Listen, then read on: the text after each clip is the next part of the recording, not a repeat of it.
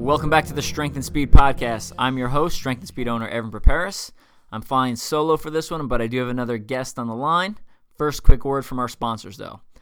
This episode is brought to you by Hammer Nutrition. If you aren't using Hammer Nutrition, I'm not sure what you're doing for your endurance training. They simply have the best products on the market. And I'm sure we're going to talk about it a lot more in this episode because I do. My guest is also a Hammer Nutrition-sponsored athlete. So my favorite products are Perpetuum. It's a fat carb protein blend. I use it for all my ultra endurance fueling. And then my other favorite product I'd say is REMCAP. So it's a sleep aid, helps you sleep deep at night, recover faster. And then they have the standard line of stuff like gels, uh, caffeinated gels, which are great for the, the really long events. And then they also have things like HEED, which is essentially a maltodextrin, so a carb electrolyte blend that you put into water, and you can drink that on the course or in your aid station or et cetera. So really great line of products. And then not beyond that, they essentially have a full line of health products. So you can go and get your daily vitamins there, fish oil, all sorts of good stuff there. So check them out, hammer nutrition dot com. And if you use code two four zero eight eight seven, you get fifteen percent off your first order from them. Uh, if you're not sure what to buy, check out the long course fueling kit, which is essentially a mix of products and flavors, allows you to try a little bit of everything, and then from there you can kind of place a bigger order with the stuff you like. All right, let's get into the episode. I have, like I said, another Hammer Nutrition-sponsored athlete, Rob Steger. Did I pronounce your name right? Yeah. All right. I'm I'm I'm notorious for bringing people on the podcast and not asking how to pronounce their last name, so I'm like, I feel like I'm I do pretty good, but uh, anyway. Quick intro about Rob, and then we'll start talking to him. So Rob's an ultra runner himself. Um, like I said, sponsored by Hammer Nutrition. Also, like me, he hosts his own podcast called Training for Ultra, which is around probably, what do you got, like ninety episodes now? Coming up there, yeah. Yeah. And then on top of that, he's also an author, so released his first book. Was it earlier this year or last year? Uh, earlier this year. Okay. Just a few months ago, three months ago or so, yeah. Yeah, we'll get into that. He has a. It's available on both hard copy and digital.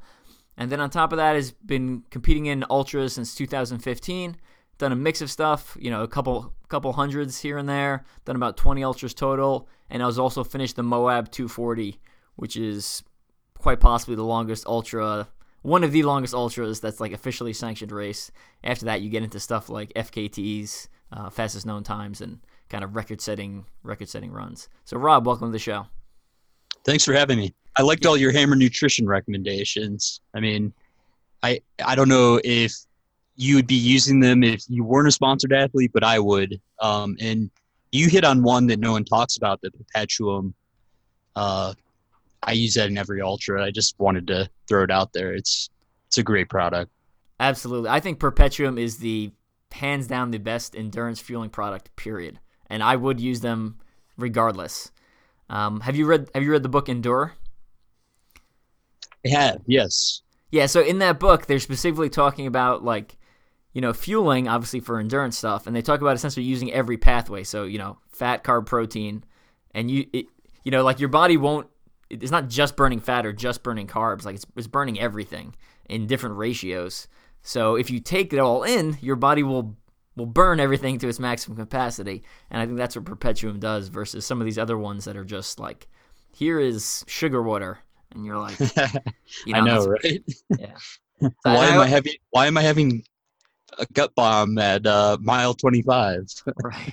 And I try to explain it, but people are like, oh yeah, I use, and they name another product, which I'm not going to name, um, and I'm, they're like, it's like the same thing. I'm like, it's not the same thing, guys. Like. Le- legitimately, I have not found another product that has the same kind of uh, nutritional profile as Perpetuum. Yeah, I agree. Anyway, so let's get into enough about Hammer Nutrition, which I'm sure I'll come up again later. But uh, kind of let's get into you and how you got into ultra running, and then we'll talk about some crossover points with O C R. So give me a quick kind of how you fell into the world of ultra distance running. I mean, it was a strange occurrence, I guess. I mean, my, my dad had a big health scare. You know, I got a phone call late one night after he'd had heart surgery or heart stents put in. Um, and he was very fortunate that he didn't, um, you know, have a massive heart attack. But, you know, he's like, this is genetic. Um, just wanted to tell you. So it was a very eye-opening experience. I'd been just stressed out, working nonstop, pretty much eighty-hour weeks, uh, no activity. Literally, if I went for a walk, my fingers would be tingling. Like I was that, you know, I was, I was on a pretty bad path. And my dad's health scare kind of gave me the kick that I needed in the butt to, like, okay, shape up your diet is where I started. Um, yeah, I was pretty, I was pretty stressed out, um, not only at work, but then trying to figure out how to solve this, how to, you know, get off this same path that my dad was on.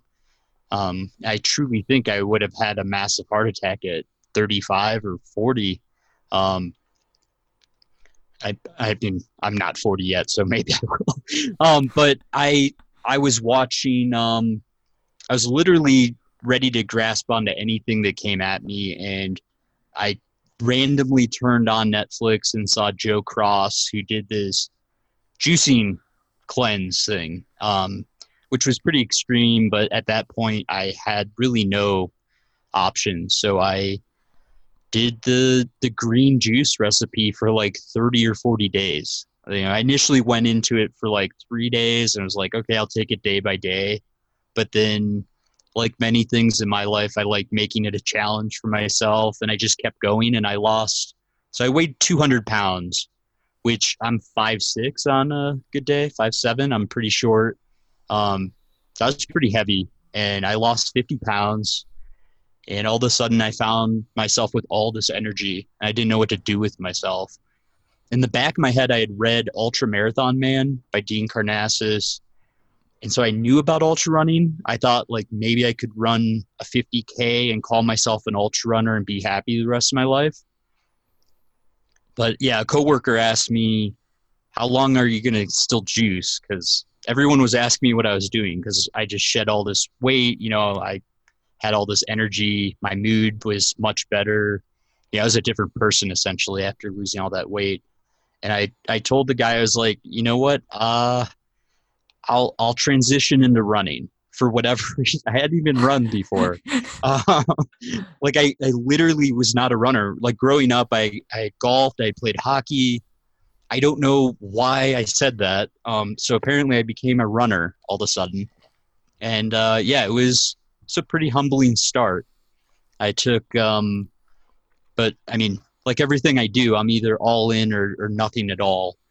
And I went for it. I just started running basically every day. You know, I, it broke me. I took second to last place in my very first race. It was a local half marathon.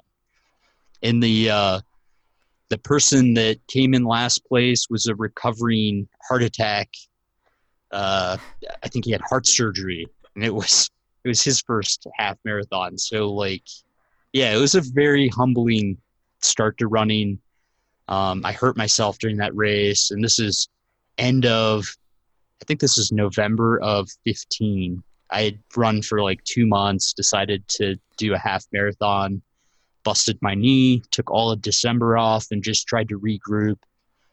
And yeah, from there, I mean, I, I literally hit the trails. That was my big change. I started running a local trail in Columbus, Ohio, and all of a sudden, you know, I, I got one thirty K race under my belt and ran a marathon in April. And then I just leveraged that into a, a, a local fifty K trail race in May. And then June, I did a fifty miler on trails. And then I went for a one hundred miler in, I think it was uh, July or August. Wow, that's a quick turn from not running at all to one hundred. Yeah, I don't advise that um, path, but that's what I did. So, um, yeah, that, That's impressive. And so it's funny you said, you know, you came in second to last, because you've reinforced a point I brought up on my podcast before when I said, um, I've said, the only people who know who comes in last are the guy who comes in last and the guy who comes in second to last. Like, no one else no one else knows who came in last, because no one else cares, right? Like, you don't look at results and you're like, oh, you know, let's see who came in last. Like, I've never done that ever, um, unless I feel like I'm in last place. I mean, I tried to describe it in the book. I, I agree. I turned around, like, I'm maybe two hundred yards from the finish line, and I see last place, like, coming at me. And I just tear up, and my knee is so messed up. And I'm just like, I'm probably crying, and I just in pain, if anything, just because I had, I found running, I found distance running. I had done sixteen, seventeen milers before that half marathon, and running a quick half marathon before work, like it, like just for a training run, no problem. And it was putting my life in balance. And then to have that all taken away, like, yeah, it, it was pretty disturbing. Like, all December, I read a book on ultra running every day in December. So probably twenty-five or thirty books. Oh, wow. And I, I, I became a ultra runner mentally way before physically being able to do it. So that's, that's awesome. I, I feel like you can, obviously I write books, so I'm, I'm a big proponent of people reading books, but I feel like you can take a lifetime of people's lessons and experience in a book and then consume that information. And, you know, you reading twenty-five ultra books, like, you'll essentially start to see huge trends among, like, training and race preparation and stuff like that. So what, what are yours? What, yeah, nutrition. So what are your, some of your, some of your favorite ultra running books? Just out of curiosity. I mean, uh, Born to Run, obviously. Ultra Marathon Man is my absolute favorite. Um, and then, man, there's just so many of them yeah. after that. I mean, those are those are the two that I would say most, you know, like, those are the two that I think pulled the most people into ultra running. Um, Born to Run was the one of the few times in my life where I read a book and I was like, I put it down, I was like, I need to run an ultra marathon, like, right now. Like, I need to. Otherwise, like, I don't have this feeling very often, because I'd, I'd done them before I'd read that book. Um, but I was like, I need to sign up for one, like, in the next month, because I am motivated and it's going to, you know, I, I got to go out there and crush it. So I signed up for a forty trail race, which did actually did not go well. I pulled my quad around mile ten and then uh, pre- proceeded to run on it for the next twenty-five miles until it hurt so much that I was limping, and basically limped the last ten miles into the finish. So. But. Yikes. My my takeaway from that book, as weird as this is, I mean, yeah, there's a lot of information, was changing my foot strike. So centering my foot strike more under my body. Okay. Um, because I kept rolling my ankles on the trails because I was basically heel striking. And so I don't know why, of all the great information in that book, it really helped me focus on where my foot is coming down and making sure it's underneath my body and making sure my cadence is, you know, roughly one hundred eighty um, foot strikes per, what is it, per minute or something like that, per mile. Um, so it, it really helped me on that front. So then my knee issues started going away because I wasn't heel striking, which was like a whole chain reaction. So as weird as that is, that was like the one like major takeaway for me personally.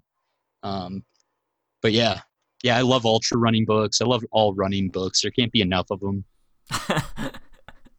I agree. I used to go to Barnes and Nobles and I would just like, I'd either buy a, a ultra, buy a running book, or I'd sit there in the Starbucks and like read through it over several days and then pick up, a, pick up a new one. Like at one point I had read every essentially running book that I thought was of any of any value in Barnes and Nobles, like my local Barnes and Nobles. So um, strongly agree with that.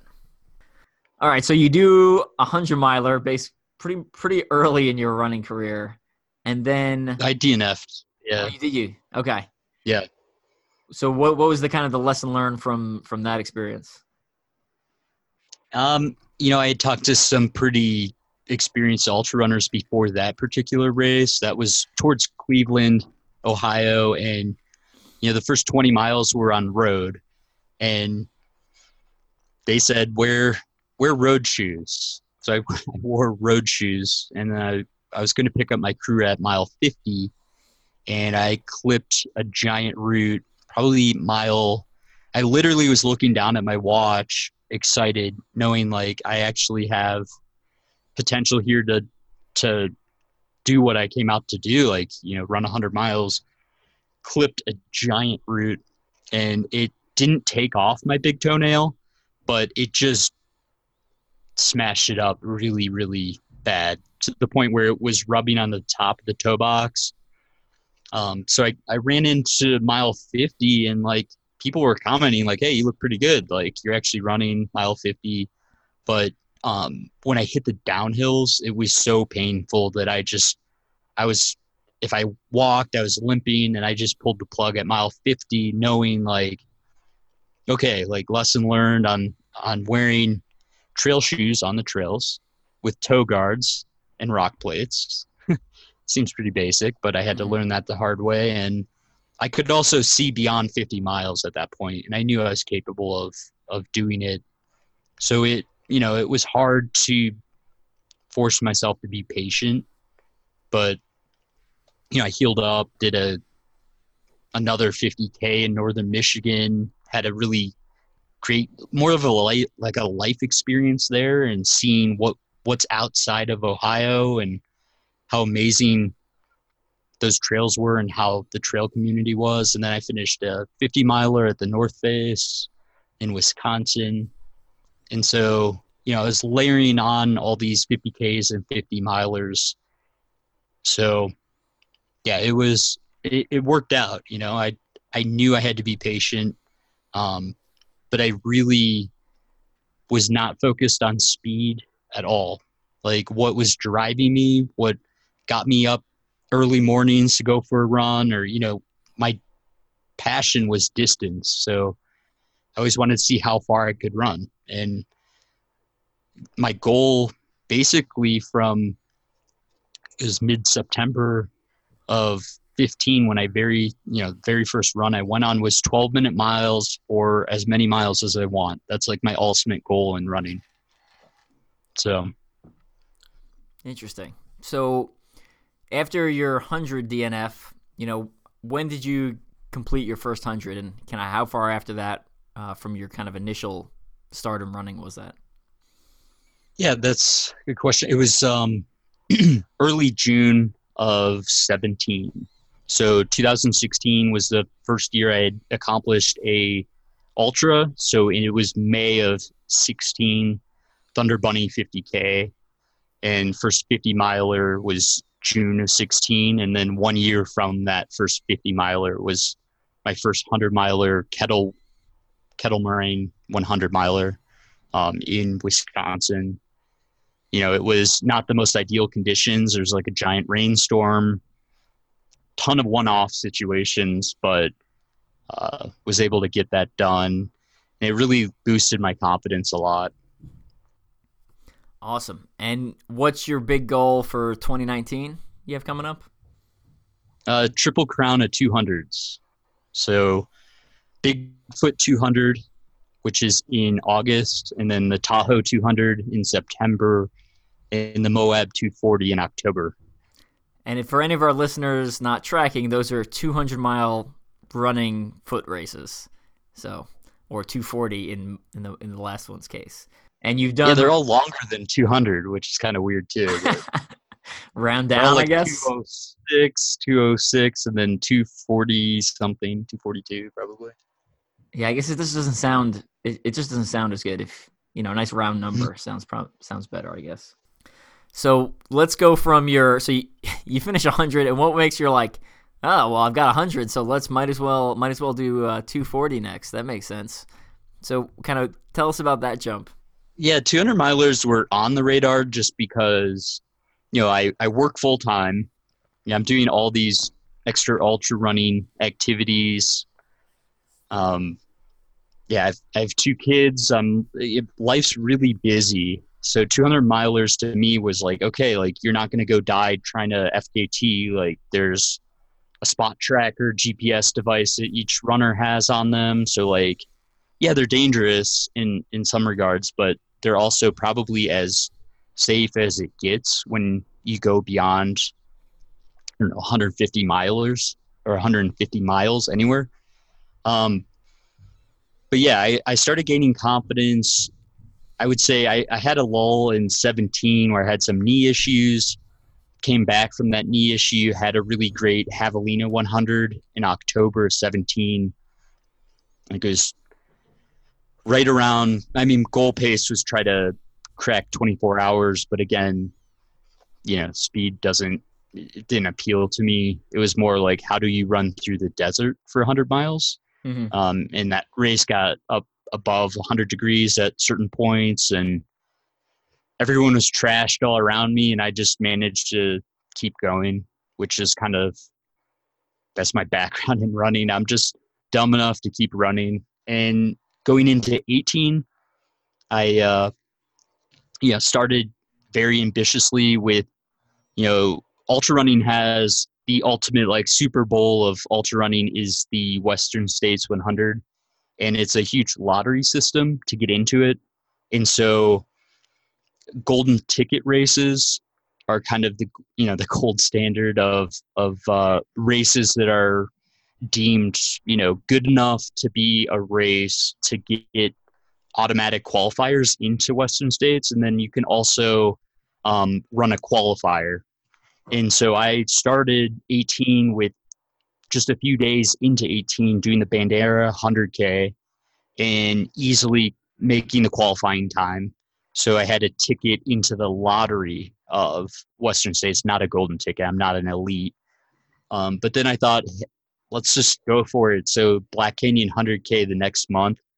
Um, again, it's a gold golden ticket race. You know, it's seen as, you know, a, a good race, and finished that one. And just kept rolling with roughly doing a one hundred K type distance uh, all the way through, you know, doing one of the hardest races in Colorado called Never Summer one hundred K with um, notorious North Diamond ascent, which is just a ridiculous climb. And it's, I think it's right around eleven thousand feet of altitude. So, Um, yeah, and I forgot to mention, month before that, I tried to do the Silver King in Leadville, which is the Silver Rush bike race fifty on Saturday. And then the next day you have to do the Silver King Run fifty miler. That sounds like a really cool event. I mean, if you really want to test yourself, I mean, it's, it's just amazing. Um, it starts at ten thousand two hundred feet. It goes up to, there's four big climbs throughout the race that go up to twelve thousand feet. So when you're racing at twelve thousand feet, just like, oh, it's, it's a totally different experience. And you have to nail down nutrition and hydration at altitude because your body just functions totally differently. Um, so finishing that and actually having, like, I did not know how that run was going to go because my body was beat up from all the uh, kind of the rocky trails in Leadville. But it gave me a lot of confidence going into Never Summer, finishing Never Summer, um, you know, respectable time, given the weather and conditions there, sub twenty hours, and then go, flying out to Europe. And U T M B seen within the ultra running world as like kind of the Olympics on an annual basis for ultra runners. And C C C is the one hundred K kind of sister race to the one hundred six mile U T M B race. And I uh, actually had a really great race. So it gave me a ton of confidence. And flying back, I'm like, how do I top this experience? You know, like, I just went out to the most competitive one hundred. It was actually um sixty-five mile race and finished top five hundred out of twenty-five hundred people, which, again, I'm middle of the pack. So I had a great race, and I'm like, how do I top this? And, you know, I talked to Candace Burt, the race director of the Moab two forty, and she's like, your spot's here if you want it. Nice. So, yeah, I think it was like maybe thirty days later. It was a pretty quick turnaround. A lot of a lot of people I talked to were like, how did you recover from C C C and go into Moab two forty? And I'm still... I don't know if my body figured out how to recover quicker throughout the year. But yeah, Moab two forty, man, I mean, it's, it takes a lot even just to sign up for that race. It's a totally different experience. Um, it's, you're going out for an adventure. You know, it's, I had done the math, or I, I have an Excel sheet that I use for all my ultras, and it broke when I put in two hundred forty miles. Huh. It, it didn't know how to like figure out my time at all. It like, it literally broke. Um, and I, I had to rebuild an Excel model just to handle it. And I was looking at eighty-six hours as kind of my best case scenario.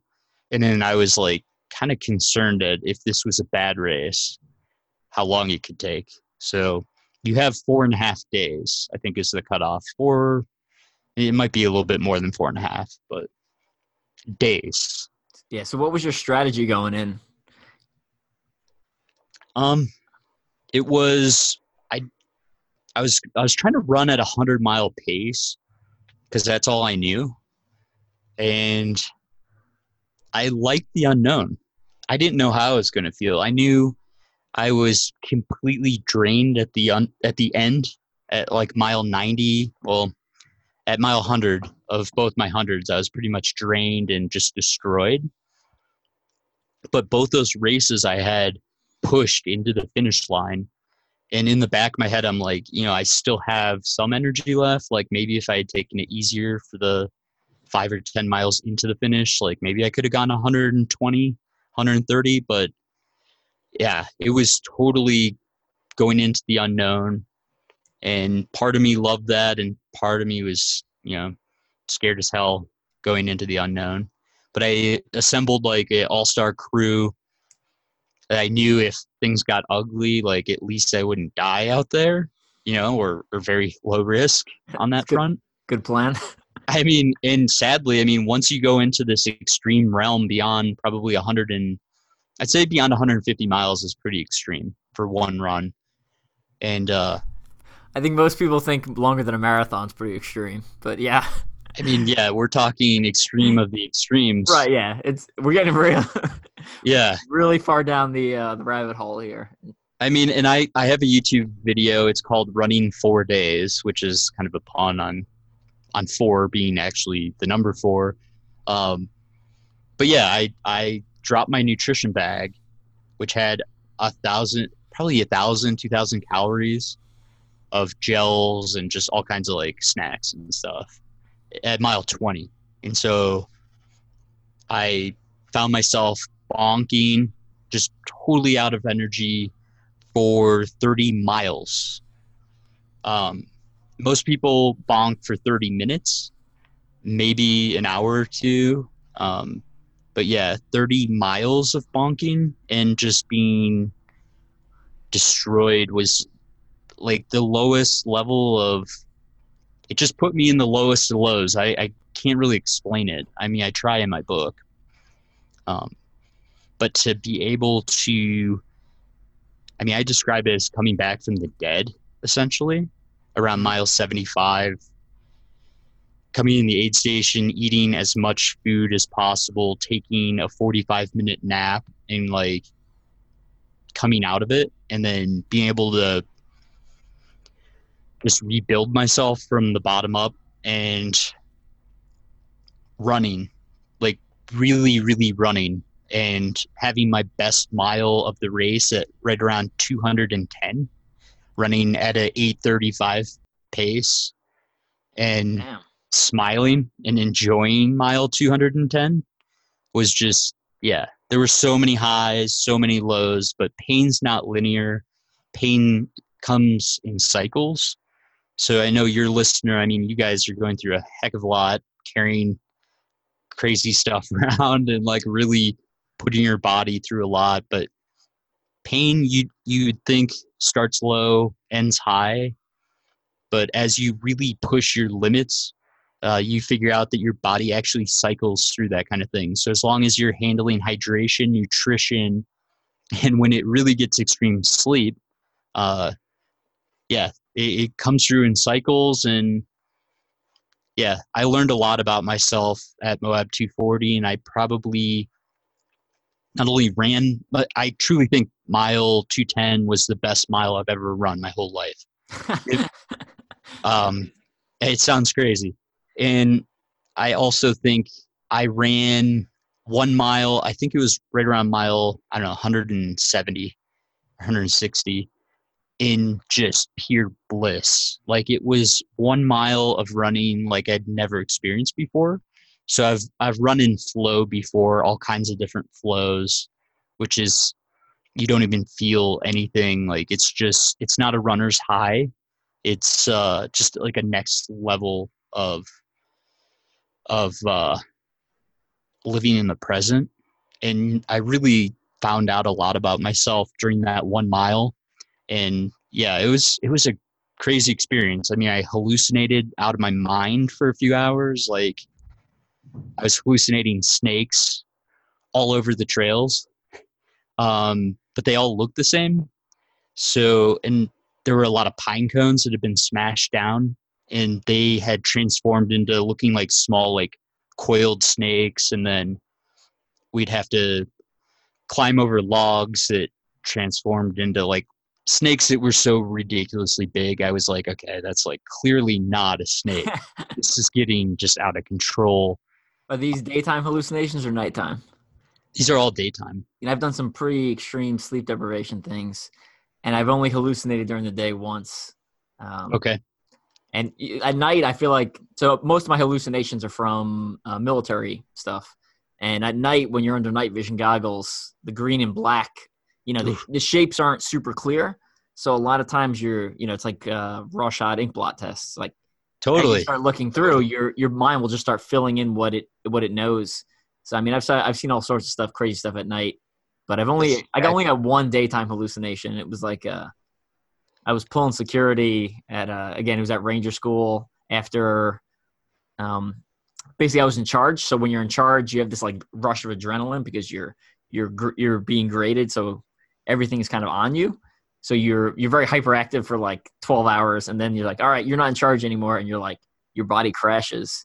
And uh, it was right after one of my graded uh, sessions, and I was sitting on patrol, and I saw like what I would describe as like a hairless space monkey, like jumping around in front of me. and, and I did the same thing. You like, I saw that and I was like, what the, and I was like, no, this has got to be fake. That, you know, there's no way something would come that close, like an animal would come that close to us uh, on security. And I snapped at it. Yeah, you, you can ration, rationalize through it. I mean, the next level of hallucination that I'm fortunate that I didn't experience was you don't even have rationalization of the fact that you're hallucinating. You think it's real. Yeah. It's a whole different level. I mean, I think over four days I slept just under, I think it was four hours and like fifty minutes or something.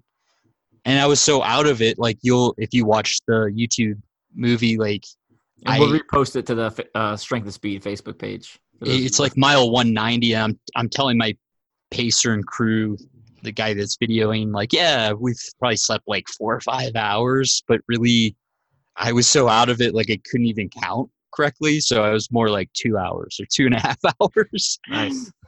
Which is pretty bad. But going um four days straight, basically. I mean, I literally, I think the longest, and and these were episodes where I get into my crew car. We had like a sleep, like a camping bag set up. I would close my eyes and then open them, and I was like, I don't even know if I slept or not. Like, and I also I had times where I literally just laid down on the trail. Like my my pacer had to take a leak, and I was like, I just I felt very primal, looking for like pine needles, and it, it's. It's crazy. I mean, it's, I pushed my limits. I went to Moab two forty to see what I was capable of doing. I wanted to push my limits, and I knew beyond one hundred miles was the, the one hundred mile mark before that was my limit. And so I didn't know what was beyond that. And I, I think as long as you have kind of a safety net set up for this type of experience, like I had pacers for one seventy-five miles. I had four, a team of four guys that all in their own right, you know, were doing their own ultra marathon, fifty mile ultra marathons, essentially. Right. And, uh, I mean, have that safety net, but don't be scared to test your limits. And after you break through these walls, all of a sudden you're like, I mean, your military background, I, I read um, Goggins' book, and I'm like, man, you know, tr- going through, where do I sign up to try out for the SEALs? That sounds like a great week. Like, can I sign up for a fun hell week? Like, I, I'm willing to test myself on that front. Like, so. So it's funny you it's funny you mentioned that. The obstacle course racing world, you can't go through a full hell week, but you can go through things that are like mm, sixty hours long. You know, we have things like uh, Death Race, we have Go Ruck Selection, we have uh, yeah. So most of them are shorter, but I, I will say, like, you know, having gone through some uh, military training and some hard, pretty hard courses, one of the things that makes those courses super hard is their length, right? Like, I mean, some of them are weeks long, so it's not like, all right, I'll just power through it for this weekend and I'll be good. It's like, nah, this is like, this is three weeks or uh, this is two months, and if I fail, I'll have to do a section of that over again. So theoretically, I could be here for six months. I mean, all I know is ninety-six hours, so or ninety-five hour or ninety-five hours and like fifty-six minutes. So like almost exactly four days straight. Um, And that's just nonstop. And what's cool, and I mean, I'll caveat. I'll, so I'll also caveat the military training with this, right? It's not, it's not nonstop. You know, you're, you're essentially working or training for periods, and then you're resting, or, you know, even when you're supposed to be awake, but you're pulling security, I'm essentially laying down in the middle of the woods. So, um, I mean, and it's just weird because you, you get through something like Moab two forty, and honestly, it would be awesome to see David Goggins do a a, a Moab two forty or something extreme. He he's done a lot of hundreds, um, and honestly, I think I, I'm shocked that the military doesn't just have like a recruitment center at the finish line. Uh, like special forces is just right there. Like, hey, uh, yeah, you, you made it through two forty, so uh, we'll consider you.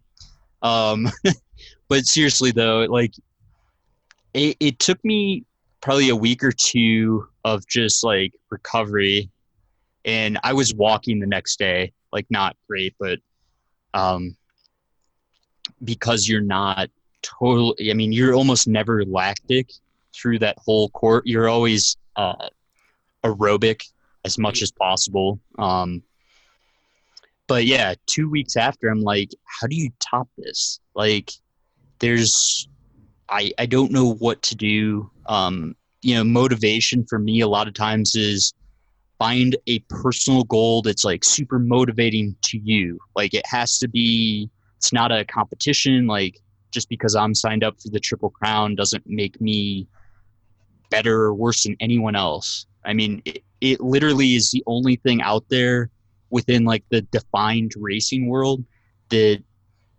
motivates me to actually wake up and train and work towards some hard goal that I think's borderline impossible.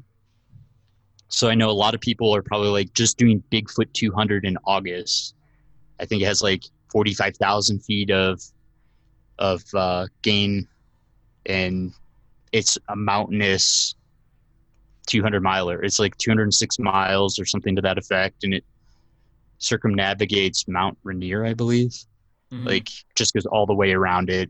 Um, it's, it's just, yeah, yeah. It's what's motivating me. So I'm just a big proponent in find something that motivates you, whether it's, you know, pushing a certain time on a five K or, you know, a P R at, at whatever race, you know, is doing it for you, or it doesn't even have to be an actual race. I mean, it could be just, you know, my wife hates actual races. She loves running and getting out just for three or four miles, but she can't stand races. I mean, if you can't stand races, just find a goal, um, but then don't overly focus on it. It's weird because, I mean, I'm doing the Triple Crown, and all I'm thinking about is just pace yourself great for mile one of Bigfoot two hundred, because I can't do anything more than that. And if I overly focus on the future, you know, I might get all hung up on it. And, and truly, it's not going to help me at all if I overly obsess on it. It's living in the present for mile one, living in the present for mile two, and going from there. And after six hundred fifty miles of the Triple Crown, I'll be done. But you can't, it's kind of cliche, but you know, you can't eat the whole elephant, or, you know, whatever the saying is, yeah. you know, in one bite. How do you eat an elephant? One bite at a time. Yeah, exactly. Um, I, I, I use that saying all the time. I love it. Cause you really can't achieve, um, these, these big goals in ultra running without just focusing in on the present. And that's helped me a lot. Like, I found meditating through running, and it's helped me deal with stress. So like working full time, all the family stuff that's going on, like there's just a lot going on behind the scenes beyond just training. And I found flow in running. And then I kept figuring out that flow was more of like a meditation that I've figured out. And I'm a very visual thinker, which does not help on standardized tests, by the way. Um, but visual thinkers can also, if you train your brain properly, you can turn the slide deck off and all of a sudden live in the present, which takes things to like a whole different level.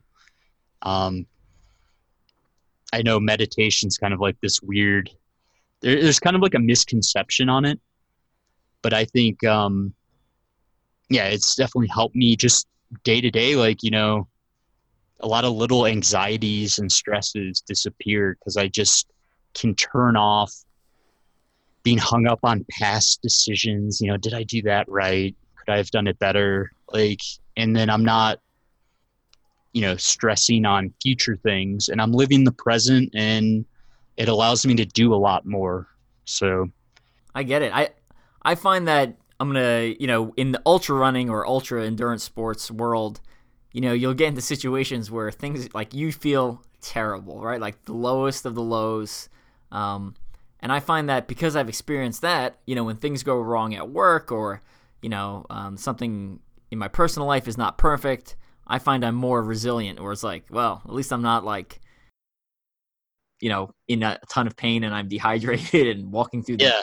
you know, course X, or, you know, and same thing goes with uh, a lot of my uh, military experience, right? Like, things will go wrong and it'll be like, well, you know, no one tried to kill me today. So that's a positive. Yeah, I'll, I'll, I'll put that I in the bank. Can't, can't imagine that one. But yeah, if I have like five projects and like all of a sudden my boss throws two more at me and it's like, oh my gosh, like I literally go into my ultra mind frame of, well, let's focus on mile one. Let's focus on project one right now, or at least this part of it. And I just start knocking out miles. Like, And yeah, I, I totally can relate.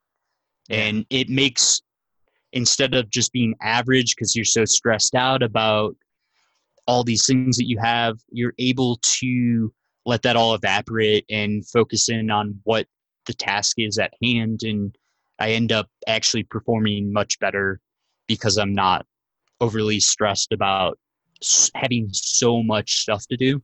And I mean, it's one of the most common questions I get. Even my dad's like, I don't understand how you do all this stuff. Like, how do you have time? And I think truly just living in the present and zeroing in on the goal at hand, and, and just enjoying the conversation that you're in right now um, allows me not to get stressed about how much I actually do. So I end up doing a lot more than probably is seen as normal. Gotcha. I don't know if that makes sense. Yeah, I think it. I think it makes total sense, and I think there was a lot of lessons learned that, you know, obstacle course racers can take away from that uh, conversation and that talk you just had, that they can apply to their own life and their own sport and lessons. Now, totally. I, want, I mean, yeah. if the previous if the previous obstacle went like crap, like don't think about the previous obstacle. Think about the obstacle at hand, and that will let you know you'll get over it. And uh, move forward and have a lot better race than being all sour because you had one bad, you know, one yeah. bad area. Now with um, the two hundred mile races, I mean, they are so long. Like, in my mind, it it's almost like a different sport. It's like trekking versus pure ultra running. Because are the guys winning, like running the whole two hundred? Is anyone running the whole two hundred? The gr- the the female, the females that are winning a lot of times. Uh, Courtney DeWalter is someone you should definitely talk to at some point. Um, yeah, they are mixing it up. Like, so it's choose what's most efficient, and it gets amplified. Like ultra running, even a fifty K or a fifty miler, you know, some of the shorter, if I should dare say that, uh, ultra is like, it's all about efficiency. And so if there is a steep incline, it's just more efficient to hike.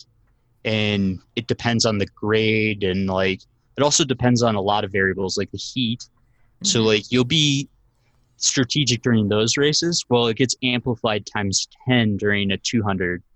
So you have to be very strategic. That's what I really like about it. And it is, it's kind of like the master's level course in ultra running. Like it takes like literally every single ultra I had run previous, all, I don't know, twenty ultras that I had done prior to Moab.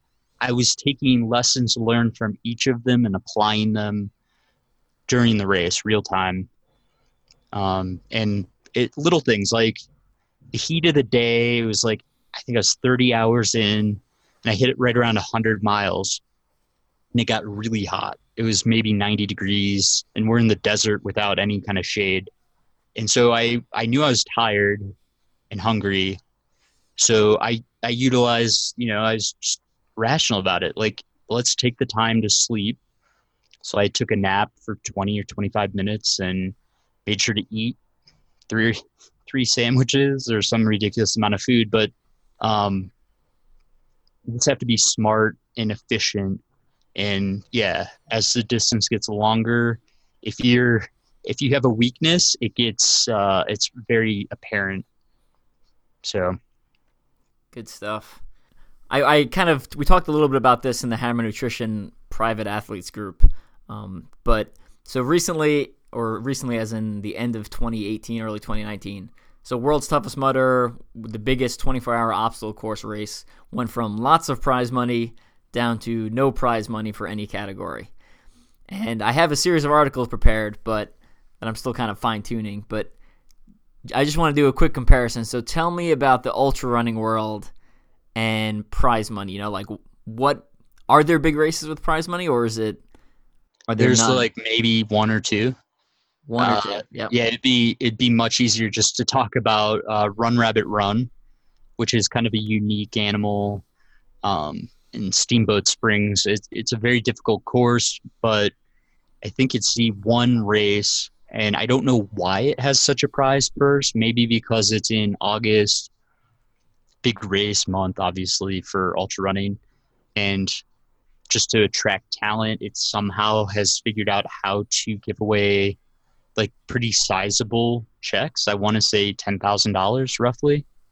Um, but to also win Run Rabbit Run, you have to devote six months of training towards it. So yeah, if you're in ultra running, it's almost impossible to make that a profession. So a lot of guys will try to do coaching mixed in with, and again, these are like the best of the best, um, coaching mixed in with maybe having a shoe deal, you know, having one or two sponsors on that front and just squeaking by. Like I truly, it's, there's probably ten people that can actually be um, legit ultra runners as a profession. It just, there's no money in it because that's not why people run ultras. And so uh yeah. Why do you think it is that there's not a demand for money from the top athletes in the sport? Obviously we're um, hypothesizing here, but um just kind of your I mean, it's a good question. Like you win the Super Bowl of ultra running, Western States, and maybe you'll get a North Face contract or something like that. So, I mean, again, you have to be just basically born, literally born to run to win Western States. It's super elites. And same with U T M B. exact. It's actually probably harder to win U T M B also. Uh, no prize money at all. And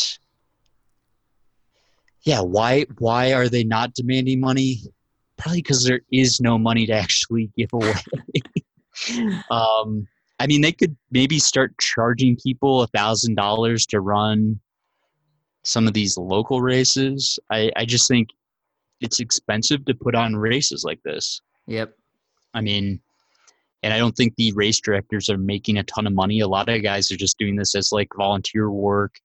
Like Run Rabbit Run does give away a lot of money to charity too.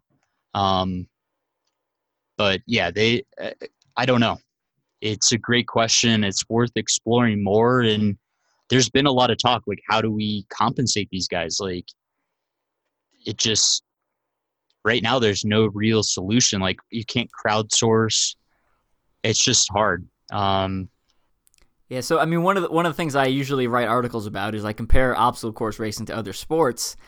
And, you know, I, I posted that question in the Hammer Nutrition group, you know, you know, what's your sport and kind of what's the prize money for, you know, your ultra distance sport, and pretty much across the board, like, obstacle course racing is like the only one that has ever had prize money, really. I mean, like you said, Run Rabbit Run has a pretty big prize purse, but like, you know, Western States, Leadville, I couldn't find any information for the two hundred mile, the Triple Crown of two hundred milers on prize money.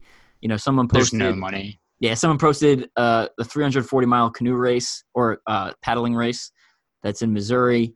Uh, it's the longest, essentially continuous paddling race. No prize money in that. Um, you know, we have a couple of ultra cyclists in there, and you know, no prize money there. So I started doing. I have essentially have a series of articles coming out, which I haven't figured out exactly how I'm gonna wrap it all up. But you know, I mean, ultra sports just doesn't have a lot of prize money, and I think one of the problems is it covers too big of an area, right? Like, if you're covering one hundred miles of ground, like, you need – a lot of times you need permits, and then you might need porta potties, and you might need aid station. Yep. You know, like – and like you said, the, the race directors aren't making a whole lot of money. So there's only maybe five race directors that are legit making a living off it, and uh, they're the best at what they do. And I don't think they're driving Ferraris. That's for yeah. sure. Um, but, yeah, I think part of it's also – ultra running, like, we think it's such a big sport or such a big deal, and like, when you zoom out, it's like twenty thousand people out of hundred, you know, billion. There's billions of people on the planet, and there's probably only legit fifty thousand people in the entire world that are ultra runners. And so, if you're Nike and you have one percent of your budget to allocate, are you going to Um, spend money on developing trail shoes, or are you going to expand a new, I don't know, a mass, F, you know, a mass sport, uh, you know, market in, um, I don't know, a place like China where there's just this huge consumer base that, yeah, it, your, your return on, on that investment is definitely going, going to be in China, not trail running. Um, so, so it's, it's a difficult situation for trail running. So I did an internship actually where I worked at Under Armour for three weeks, and one of the things I was, I mean, one of the things I was to say I was disappointed with was how very, and it's obvious when you think about it, how they're very just like, you know, it's a fashion thing. It's like, here's our new shirt, it available in these colors and blah blah blah blah blah, and you know, like, occasionally they try to sell you, you know, they market something with having like better quote unquote technology. But at this, at the same time, it's like, you know, people just want different colors or whatever is the new style for that season. So it's, you know, they are a sports apparel company, but at the same time, it's it's really a fashion company um, that sells stuff for sport. Um, because again, that, like you said, that's the mass market of people. You know, it's people buying that shirt and going to the gym and lifting weights, or going for a three mile run and coming back. You know, stuff like I that. mean, I I think um, I think trail running needs to be in the Olympics. I can't and believe it's not. Maybe maybe that is part of the issue, but I think trail runners are very relatable in terms of marketing and everything. Like, they're real people. You reach out on Instagram and, you know, I'd say eighty percent of the time you'll get a response from one of the biggest names in the sport. So they're very um, accessible, and I find him highly inspirational. And yeah, I, I think that it's about time that we say enough is enough. Like, maybe we do need uh, a hundred miler or a hundred K in the Olympics uh, to acknowledge that these are some of the very best athletes in the whole world. Like a Jim Walmsley not having a gold medal or any kind of Olympic uh, debut is unreal in my head, because he is the same with Killian and, you know, Krar and, and all the big names in ultra running throughout the years. Like, it's really sad that our society has just basically ignored them. And I mean, I, you could make the same argument for your sport, you know, obstacle course racing, having some kind of Olympic debut. If we're yeah. going to have snowboarding half pipe, come on. Yeah. Right. So I think, so the other problem we get into here, which is the Olympics, you know, we think of them as this grand ideal, but at the same time, they're a business, right? So they want something that is, doesn't take up a lot of space. They can draw a crowd. They can sell tickets. They can essentially use it as, they can air it on T V real quick. It's good marketing, you know, and trail running does not do that. It requires setting up cameras in the woods. Uh, you know, it's harder to get aerial shots probably. Um, depending on where the Olympics are, you're going to have to drive pretty far out of the city probably, because they typically held in major metropolitan areas. And if, you know, if we're saying that it, they don't have a big, there's not a big trail running community following it, you know, they may be hesitant to quote unquote invest into the, into exactly. as that's the Olympics. Oh, so that's, that's exactly the counter. And that's highly likely as to why there is no event. Um, and there's been an argument to try to figure out a way to put it within winter. Um, I know Eric Schranz of uh, Ultra Runner podcast, just he lives and breathes ultra running, and, and he's made a comment or two um, to me about how it would make sense because you're in a mountainous region already. Yeah, sure. So if you could figure out some kind of winter connection there, but yeah, it's there's no easy solution, or else we turn on the Olympics every few years and see ultra running. So the only differences I found with so kind of jumping back to the prize money in ultra sports. Was one, um, uh, basically to put on an O C R and such, it requires, it's a five, ultra O C R is a five mile loop typically, and people just run it in a circle. So theoretically it shouldn't cost that much more to operate a twenty-four hour race than it does to operate a single day race, you know, minus, I'm sure the insurance goes up, and I'm sure, you know, obviously you need medical coverage for all twenty-four hours and stuff like that. And you got costs would be the same. Yeah. Yeah. Yeah. I think a lot of the costs should even out, which is why I think we, at one point, you know, at, at points we've had prize money in ultra O C R. And then now we had some pretty big sponsors the last couple of years for World's Toughest Mudder that I'm sure footed a lot of the bill for, for that. And then I think the other thing is had- really just established norms, right? Like ultra O C R, you know, started with prize money. So I think people are expecting prize money. So that's kind of what they're used to versus, I mean, ultra running started a little more, um, you know, people just getting out there and testing their limits. So I think they're not yeah. having prize money per se. I mean, ultra running's new, newer. I mean, and obviously obstacle course racing is also, but um, yeah, we have this model, this current model, and until someone's willing to try something different and new and just totally out there, I mean, I I think the repetitive format could you could have a course that's a five mile loop and do a, you know, a hundred miles on it. Um, so it's, it's just a matter of, of breaking the mold and, and I mean, maybe they, that's where prize money comes from. Eventually twenty-four hour someone, races on a track, right? I, they do that. Yeah. Yeah. yeah they do. I think Wisconsin, um, Milwaukee, Wisconsin has like six days in the dome or something like that, which is literally an indoor track, and people will do it for six days straight. And Air Viper Racing's going to have a ten day race, I believe, on a, a very like reasonable track. So someone's going to break the mold, but I mean, currently things are great. I mean, it, within ultra running, it's a sport that's growing to the point where it's almost exceeding, um, what it has been set up to do. So like a lot of races are lotteries now, and It takes yeah. five years to get to Western States as an average runner.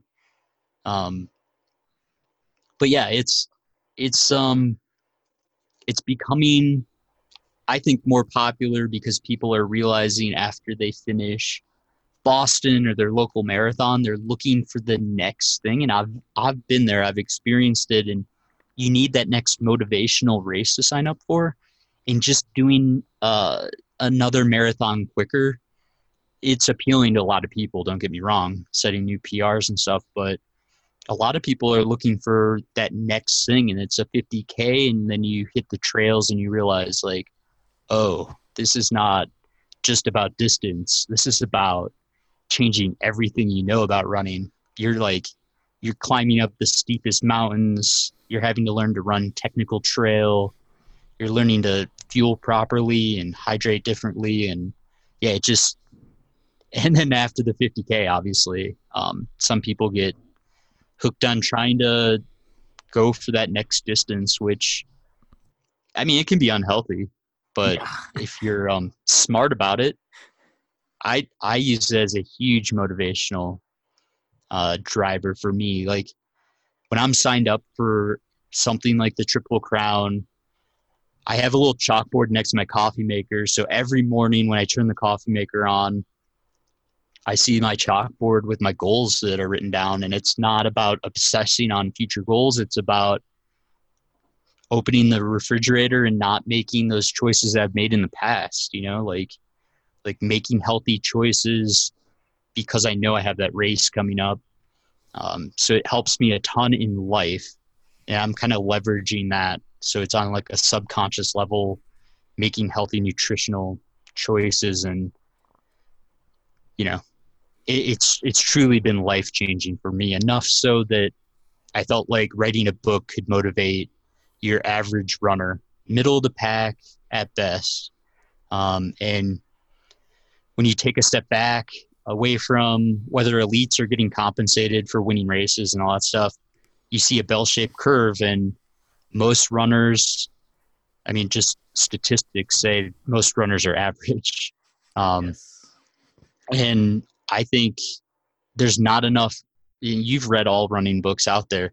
There's only a small handful on, on running from the middle of the pack to back of the pack. And trust me, I've been very, very back of the pack a lot of times. And I truly am like middle of the pack at best during these, these crazy races. So, um, yeah, it's, it's life-changing having that meaningful goal, and what's meaningful is all relative to each of us. So just make sure you truly pick something that's motivational to you, that gets you out of bed early in the morning with a smile, that you have this to work towards.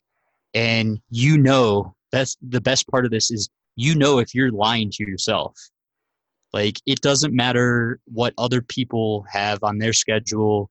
Um, what matters is when you wake up and you are excited to get out for that easy six miler or whatever you have on your schedule.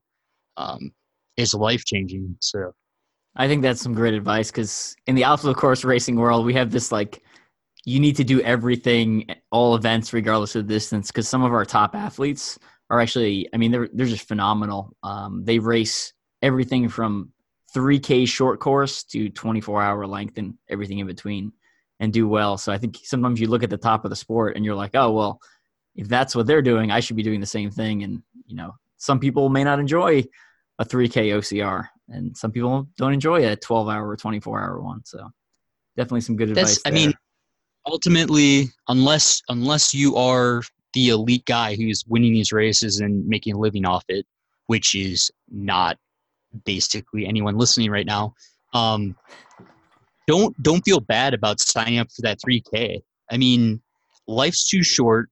Do what makes you happy.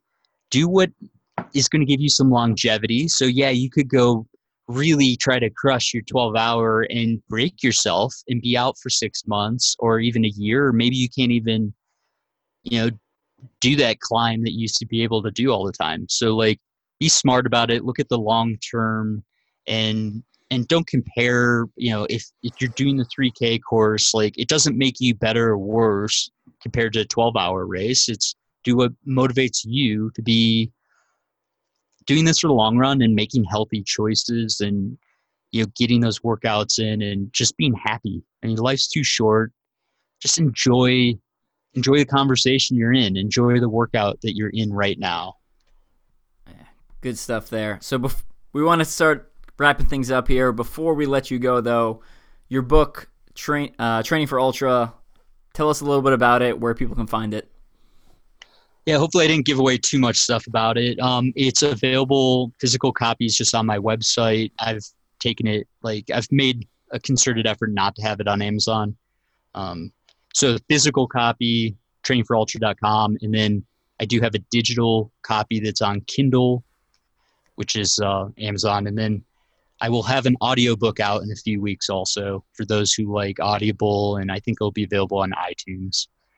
Um, and what's yeah. the general, give us quick, you know, general synopsis of the book. I mean, we talked a little bit about my journey, but it's, it dives deeper.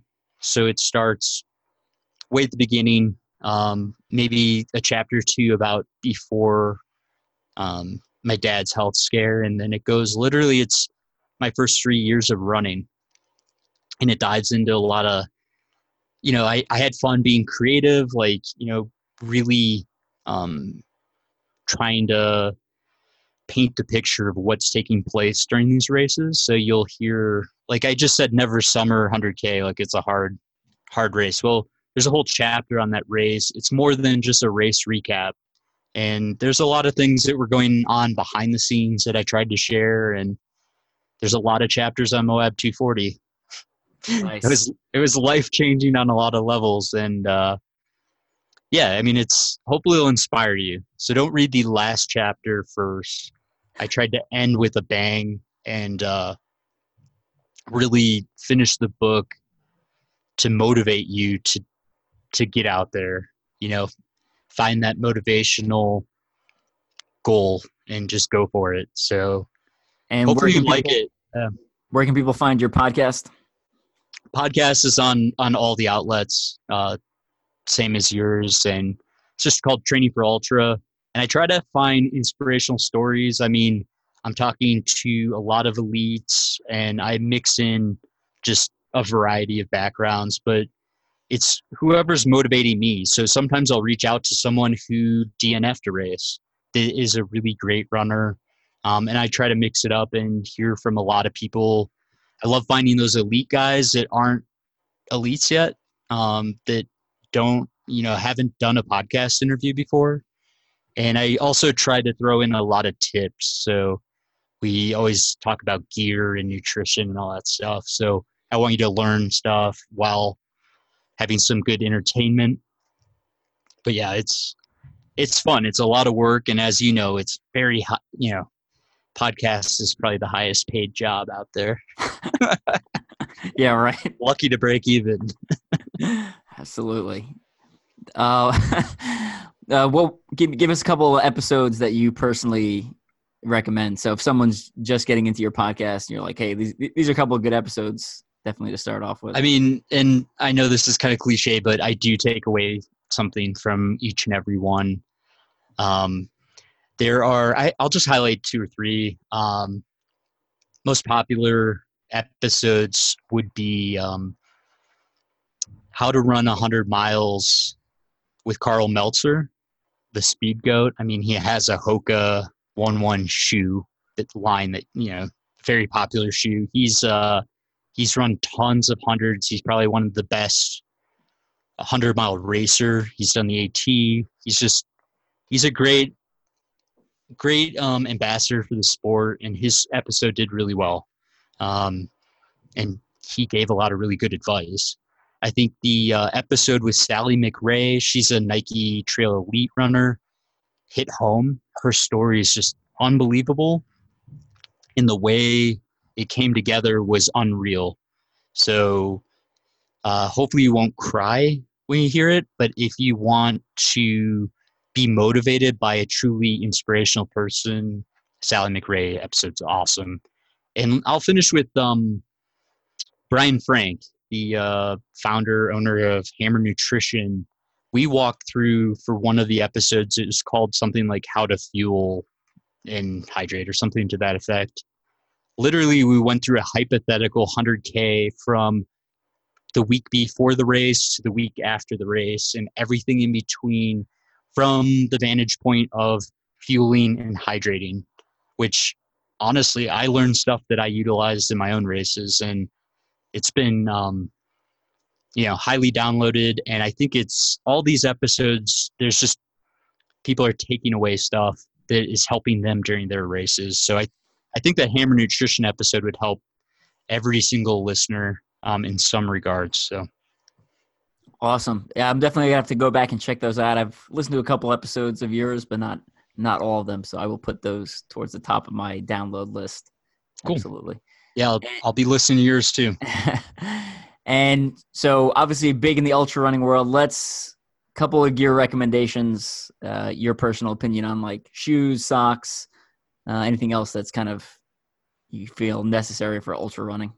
Yeah. I mean, shoes, there's like, um, there's only a few like real, um, notorious trail runner shoes. I mean, Ultra, um, that is now a sort of like a North Face, uh, V F Corp company, but yeah, Ultra has a, uh, a zero drop. So you can't just try them out like immediately. You kind of work into them slowly so you don't mess up your knees, but it's more of a natural way of running. And they have a giant toe box. Uh, I, I use those. I mix them up with Hoka's, which are known for being like kind of a more cushioned shoe. Sometimes they're the, you know, the real early models look kind of goofy. Um, and then Solomon's are for guys with like real slim feet, uh, for the most part. But, um, I would say biggest advice on shoe front, and I, I'm not sponsored by any shoe companies, uh, is size up half a size. So if you're a nine, go with a nine and a half. And just trust me on that. uh, and socks, I, I am sponsored by uh, Exoskin. They make like a real high-tech, breathable. Uh, it's like a thinner sock, but I was able to do Moab two forty without any blisters, which is kind of unreal. And my biggest advice, use some kind of foot lube. So I use something called Squirrel's Nut Butter, which yeah. is yeah, you just squirrels. Ru- Rub it all over your feet, get it all over your toes. And I use toe socks a lot of times. I, I take a lot of heat on that. But um, slide those puppies in. Like, it feels uncomfortable for like the first two minutes. But yeah, if you've done that properly and your feet aren't, I, you can't do like a river crossing at mile five of a hundred miler and not destroy your feet. Like it's just, it's pretty hard. Um, But yeah, you can give yourself the best chance, and that's that's how I'd recommend it. Awesome. And so we're gonna wrap things up. Any final shout outs you want to give to friends, family, sponsors, et cetera? I mean, I'm I'm just uh, you know, thankful you had me on, and and of course I gotta I gotta give a shout out to Sufferfest beer. You know, having a beer sponsor is pretty cool. That's pretty good because I, I don't drink, so they don't they don't really get beer recommendations from me. So that's a good one for. You know, yeah, maybe I'll just mention them just because we've talked about Candace Burt's races and I mean Ultimate Direction, but Sufferfest beer is it it's it was developed by an athlete for us athletes, and it is it's actually gluten removed. So they say like, hey Rob, don't talk about that back because it just tastes good. So. Um, and they're going to have national distribution. They're in California and Colorado, and uh, they have they have uh, Amelia Boone as one of their athletes. Oh, nice! So um, they do like your community a lot, and uh, they're not just for trail runners. They're basically for any of us. Like after a hard race, let's celebrate. You earned your beer.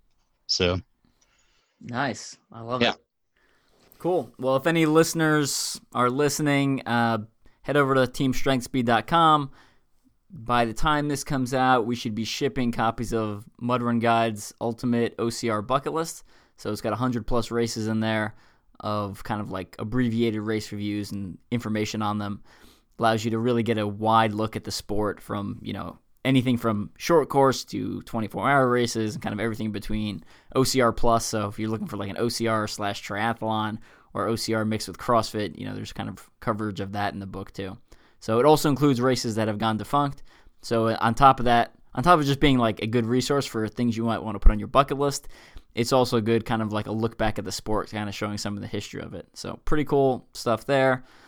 If you're an ultra runner that doesn't normally listen to this podcast and interested in getting into ultra distance obstacle course racing, I also have my book, Mud Run Guide's Ultra O C R Bible, on my website. It's literally the only book on endurance obstacle course racing. That's it. This is just mine. So pick that up. I printed a limited number of copies, so they will eventually sell out. The actually, they've been on sale for about a year, and I've sold, uh, let's say, about seventy percent of them. So probably sell out this year, and if not, maybe early next year. And then on top of that, we also have Blegmich shipping from the U S A. So they're the three millimeter neoprene mittens with like a fleece lining. Great for extreme cold weather running or endurance obstacle course racing. They were designed by Ultra O C R champion Deanna Blegg, who's won World's Toughest Mudder once as an individual and came in, I think, second as a team. So great mitts there. Um, we all those also are selling out fast. So if you need a pair and you're wanting to wait just before World's Toughest to order them, I would order them now to make sure I have your size in stock. That's about it. Rob, thanks for coming on the podcast, and uh, it was great talking to you. Enjoyed it. Thanks for having me. Catch you later.